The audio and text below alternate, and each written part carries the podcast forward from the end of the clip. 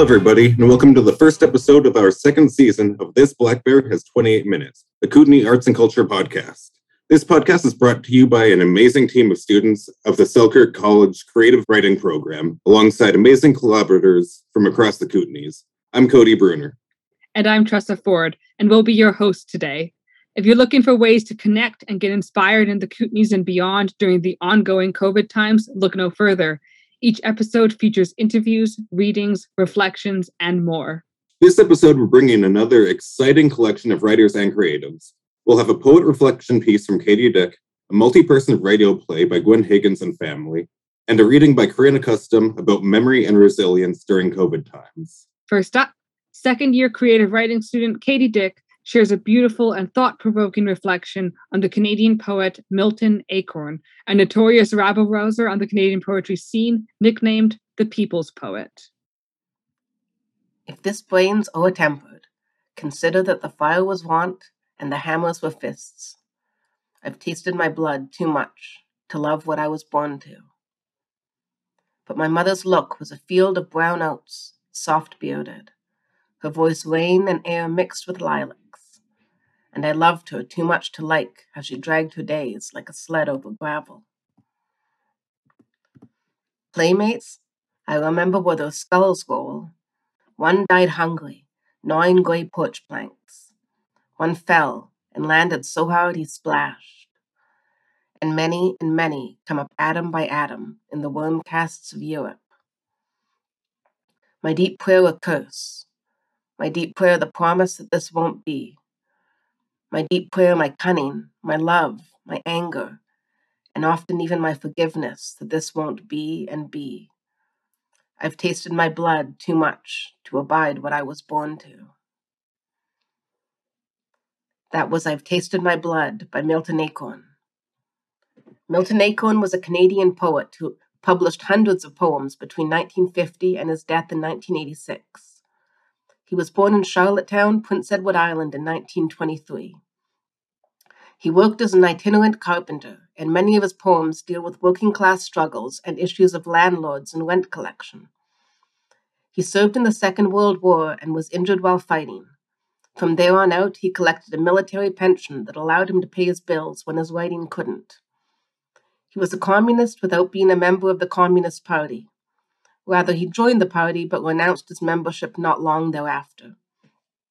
For many years, he was active in a Marxist Leninist group called the Canadian Liberation Movement that struggled for Canadian freedom from U.S. imperial control. His work cannot be neatly divided into periods. Throughout his life, he wrote both formal and free verse, haikus, sonnets, and ballads, as well as performance pieces.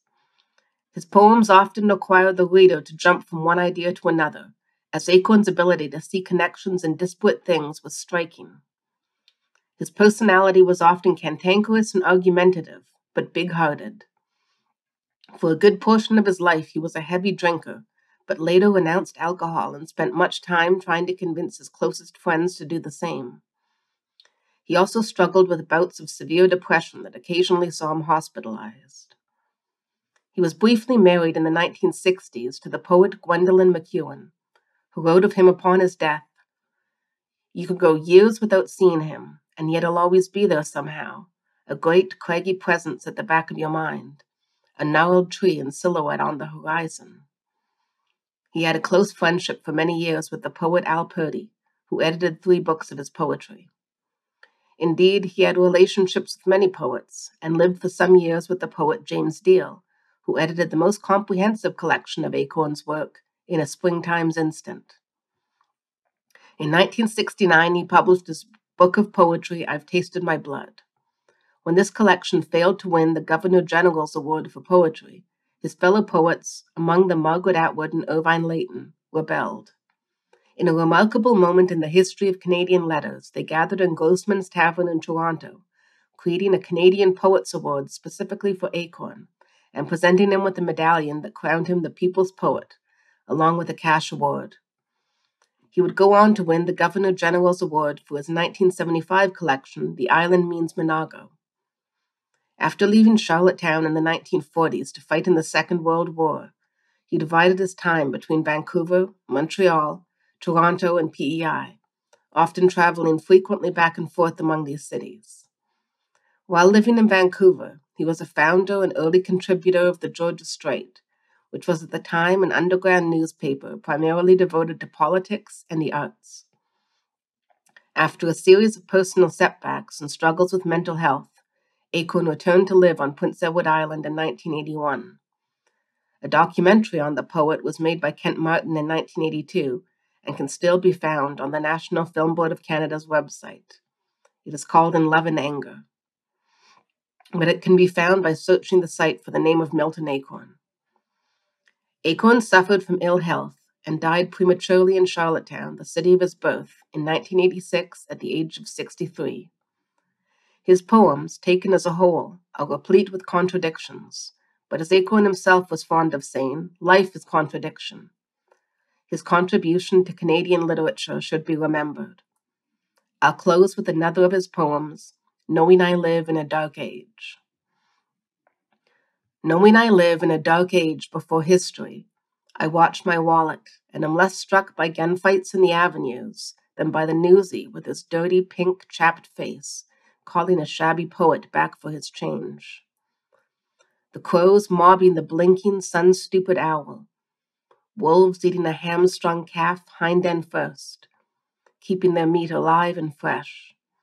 These are marks of foresight, beginnings of wit.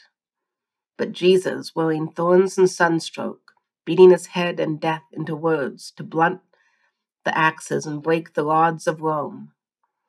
This and like things followed. Knowing that in this advertising rainbow, I live like a trapeze artist with a headache. My poems are no aspirins. They show pale bayonets of grass waving thin on dunes the paralytic and his secrets. My friend Al, union builder and cynic, hesitating to believe his own delicate poems, lest he believe in something better than himself. And history, which is yet to begin, will exceed this and exalt this, as a poem erases and rewrites its poet. An enlightening reflection on the life of a man I didn't know too much about. Thank you to Katie for her perspective on him. Next, we have an awesome, supernaturally eerie radio play from second year creative writing student Gwen Higgins, featuring Amelia and Julie Higgins. This is the Dove Hill Rangers, episode one Dove Hill Rangers versus the Kid Creek Zombies by Gwen Higgins. Here's an introduction to our characters. We have a narrator, we have Gigi, our adult leader of the Dove Hill Rangers we have Mimi, she's 15, and she's one of the Dove Hill Rangers. And Bree, also 15 years old, Mimi's classmate and another Dove Hill Ranger.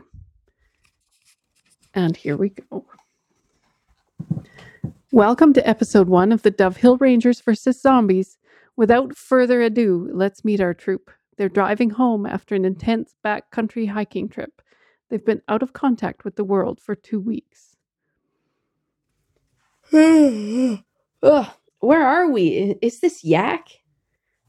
Well, hello, sleepyhead. We passed Yahk a while back. We're almost in Creston.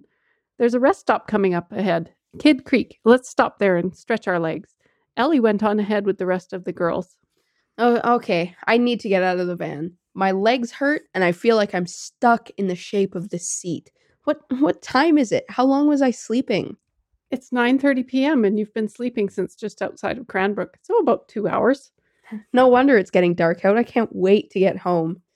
I can't wait to get home either. 14 days away is a long time, especially with a bunch of stinky teenagers. Stinky teenagers is what the Rangers are all about, Mom. Where are we? Hello, sleepyhead Bree. Nice to see you waking up. We're going to stop at the next rest stop and stretch our legs. Oh, good. I have to pee. Will there be lights at the rest stop? I hate it when they're dark. Yes, this one has street lights. See, there it is up ahead. What are you scared of, Mimi? Zombies or something? I just hate the dark. And maybe zombies. So what? No, that was probably just fake news, right? The zombie story's coming out of California before we left on our trip. That's not what I heard. My uncle is a doctor and he said that the new virus is pretty dangerous. He said it's affecting seniors the worst. Well, girls, as far as we know, there haven't been any cases reported in Canada yet. As long as they didn't let zombies through the border. Senior zombies. they will gum us to death. I'm sure there are no zombies. The authorities will get things under control, but I haven't been able to get any news at all since we got back into service, fake or otherwise. It's kind of weird. Okay, slowing down. It looks like there are already some people there. Looks like a tour bus. Let's try to see where they're from. Oh, great. California plates. Really? Looks like it's full of senior citizens, too. And we're parking. All right, girls, here we are. Let's stretch our legs and go pee. Bring your packs so you can freshen up. We all stink after two weeks in the bush. Mimi stinks the most. I can't wait to get home. Did you see that bus spree? It's super dark and creepy.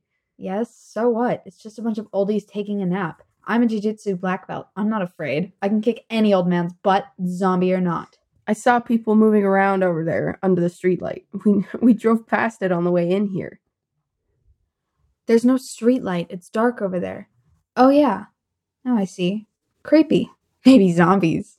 Shut up, Bree. Zombie schmombies. No way. Wait, what was that? Nothing. Headlamps on and stick together, girls. We're the Dove Hill Rangers and we're prepared for anything. We're the Dove Hill Rangers, Rangers, and we're prepared for anything. My mom said the virus in the States was getting worse. That's why we wash our hands with soap, girls. No germs allowed. Make sure you use hand sanitizer too. Has your phone got service yet, Bree? Mine is dead. Nope. Did you did you see that? See what? You're freaking me out, Bree. Let's get a move on so we can get on the road. Ellie and the other girls are waiting for us. I don't like the look of that bus either. You don't have to ask me twice. Race you. I don't like that bus at all, and I got this weird text from home at some point. It says to watch out for Zom, and then that's it. And now there's no cell service at all. This is strange. Good thing I've got my bear spray. Be prepared. I'm not waiting around to see what that was.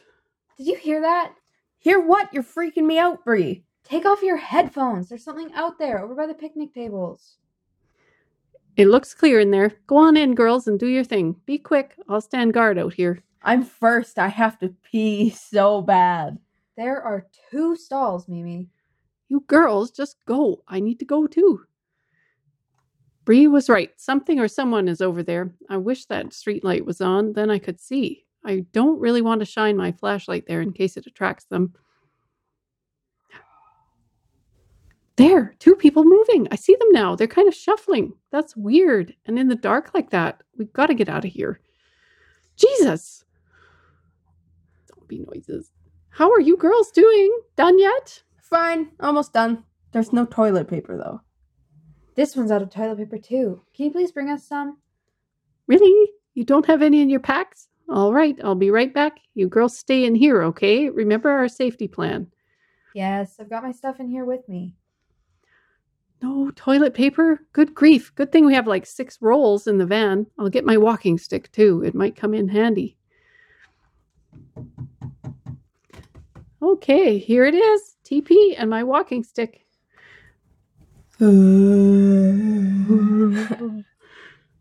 Jesus Christ on a bicycle. There's five or six of them. Where did they all come from? I'm getting the girls the hell out of here.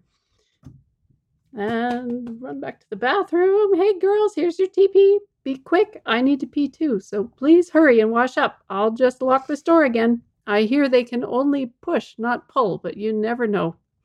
Who can only push? Who's out there? Do you girls still have your bear bangers in your pack from our last hike? Get them out, please, and we'll set them up. Yes, why? What's, what's out there? Is it a bear? Something like that. I'll just climb up here and take a look outside. Holy shit. Girls, remember when the bear showed up at camp? Well, we have a situation. Get out your bear bangers, the launcher tube, and the bangers. Yeah, I like that. Load them. I'll hold them while you get your packs on. Do up the straps. Here are the bangers. Hold it out in front and have your thumb ready on the launcher, but don't set them off yet. Is there a bear outside? Or something else? Not quite a bear, not as smart, but still dangerous. They'll be scared off by the loud noises. Zombies. Is it is it from the bus? Is it bad? Yes, it's bad, and it's from the bus, but we can handle this. It's a few old people, but they're sick. They can't move very fast. They are zombies. Shit, we're gonna die. We're not gonna die. Remember, we're rangers and we're prepared for anything. Hmm. There are only two near the bathroom and they can't move fast. A few more back in the trees at the picnic tables. We can do this, girls. I'll lead the way with my stick. You two follow me. When we get outside, I want you to launch the bangers. Got it? Put the extra cartridges in your pockets. Launch the bangers. Got it. Pockets. Got it. We're gonna blast them. We're gonna kick some butt. The Zom outside is just a tiny old guy, and he's like 95. I'll push him out of the way, and then you girls run for it. Got it? Got, Got it. it. Let's Go. go. Let's go. Don't let them bite or scratch you. Okay, go, go, go. Look at his eyes. He really is a zombie. Never mind his eyeballs. Keep up. There are more of them than I thought. Step off, old man. Whack 'em, mom. Whack 'em. Oh, gross. Oh my god, look over there. There's so many of them. Shit, they see us. Language. Keep your voice down. Bears, bear bangers, ready? Aim over there on the count of three. Launch. One, two, three. Bang, bang, bang, bang. It worked. They're going back. Watch out, there's one here, Mimi. It's got my arm. Not today, zombie man. Die, die.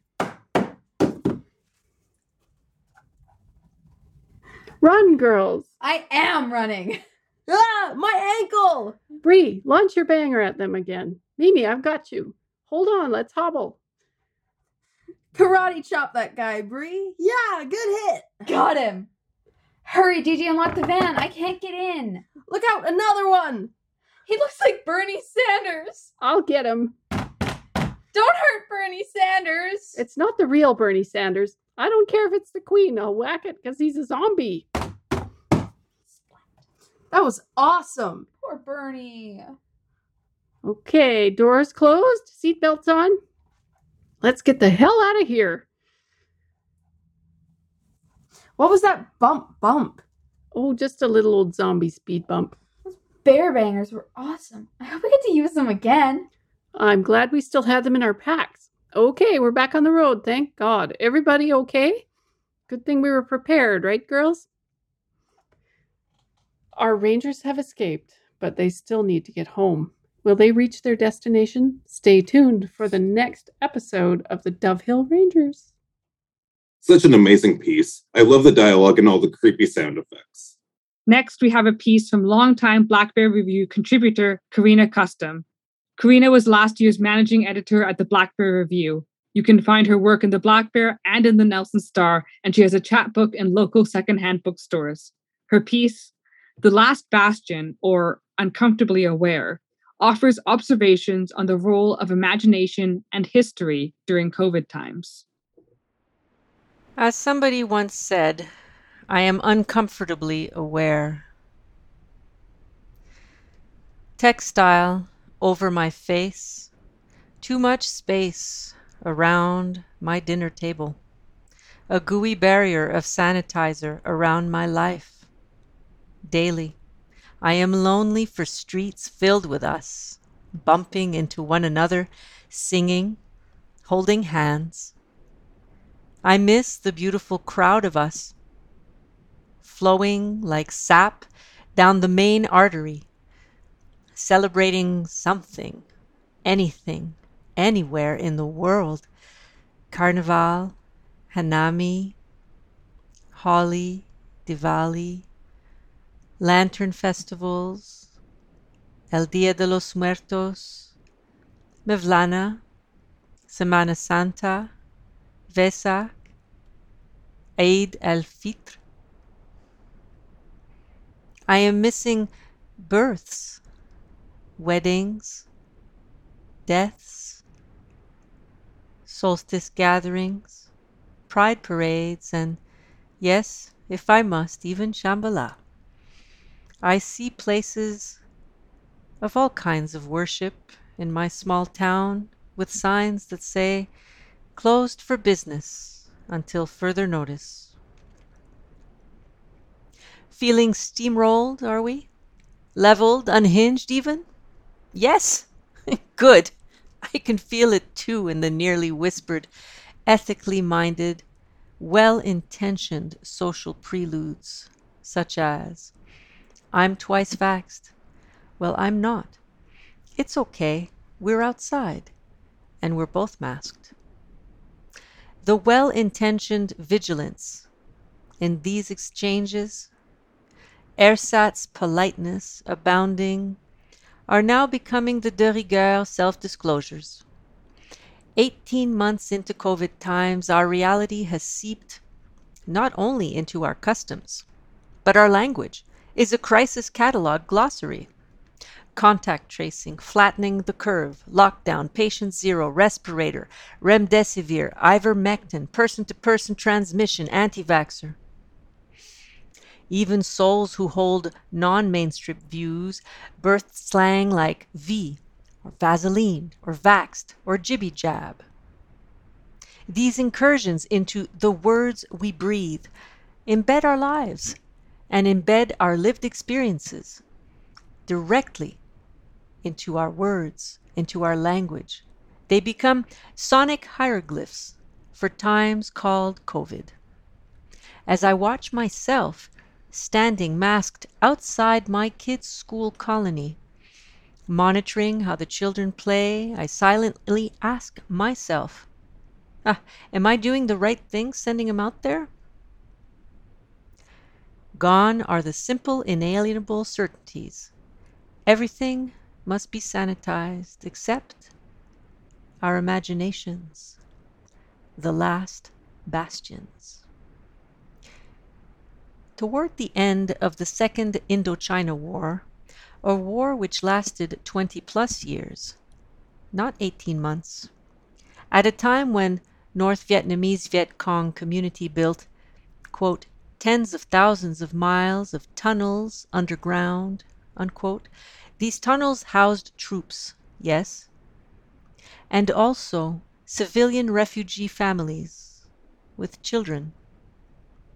They dwelled there, formidable and industrious, borrowing from ants a way to survive, a way to survive the bombing campaigns. In this colony, the children played indoors in the dark. Mothers whistling them back home to their carved out room to eat and sleep on straw bedding, huddled, the low cave ceilings vibrating above their heads. One family lived like this for six years, under the blanket of complete darkness. And one day, the shelling stopped. They emerged, drenched by sunlight, pulling out their nets, fishing freely again, cooking up the spoils of freedom, oceanside at sunset. It was finally over. On dusty grounds, hands reached for bamboo. The time for rebuilding had begun. A beautiful reading from Karina about the power of language and human resilience. And what an awesome note to end the podcast on. And that is going to be all for us now, folks. An enormous thank you to everybody who contributed to our episode today. If you liked what you heard, you can find a lot of the work on our website, blackbearreview.ca. An extra special thanks to Kootenay band The Hillties for the use of their songs Hocus Pocus and Ride the Wave. You can find their recent album, Sunshine, at thehillties.bandcamp.com. That's spelled H I L L T I E S. Go check them out and support local music talent. And thanks to everyone who helped out in the producing of this episode, especially Tara May Box, our managing editor, Bree Harwood for her coordination, Karina Custom for her reading, Jeff Gibbs for sound editing, Gwen, Amelia, and Julie Higgins for the radio play, Katie Dick for her reading, Lisa Dean, our faculty advisor, Renee Harper, our faculty advisor, and Tressa Ford for script and hosting. And Cody Bruner for student talent recruitment, script, and hosting.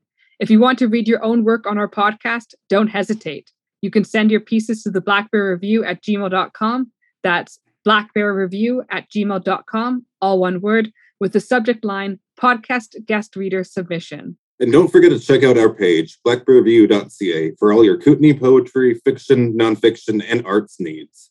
And follow us on Facebook and Instagram. And of course, join us again in the new year for more amazing conversations and performances. We're so excited to share another season of inspiration and artistic expression when we meet again. Goodbye for now. Be safe out there, be kind, be resilient, and never stop being creative.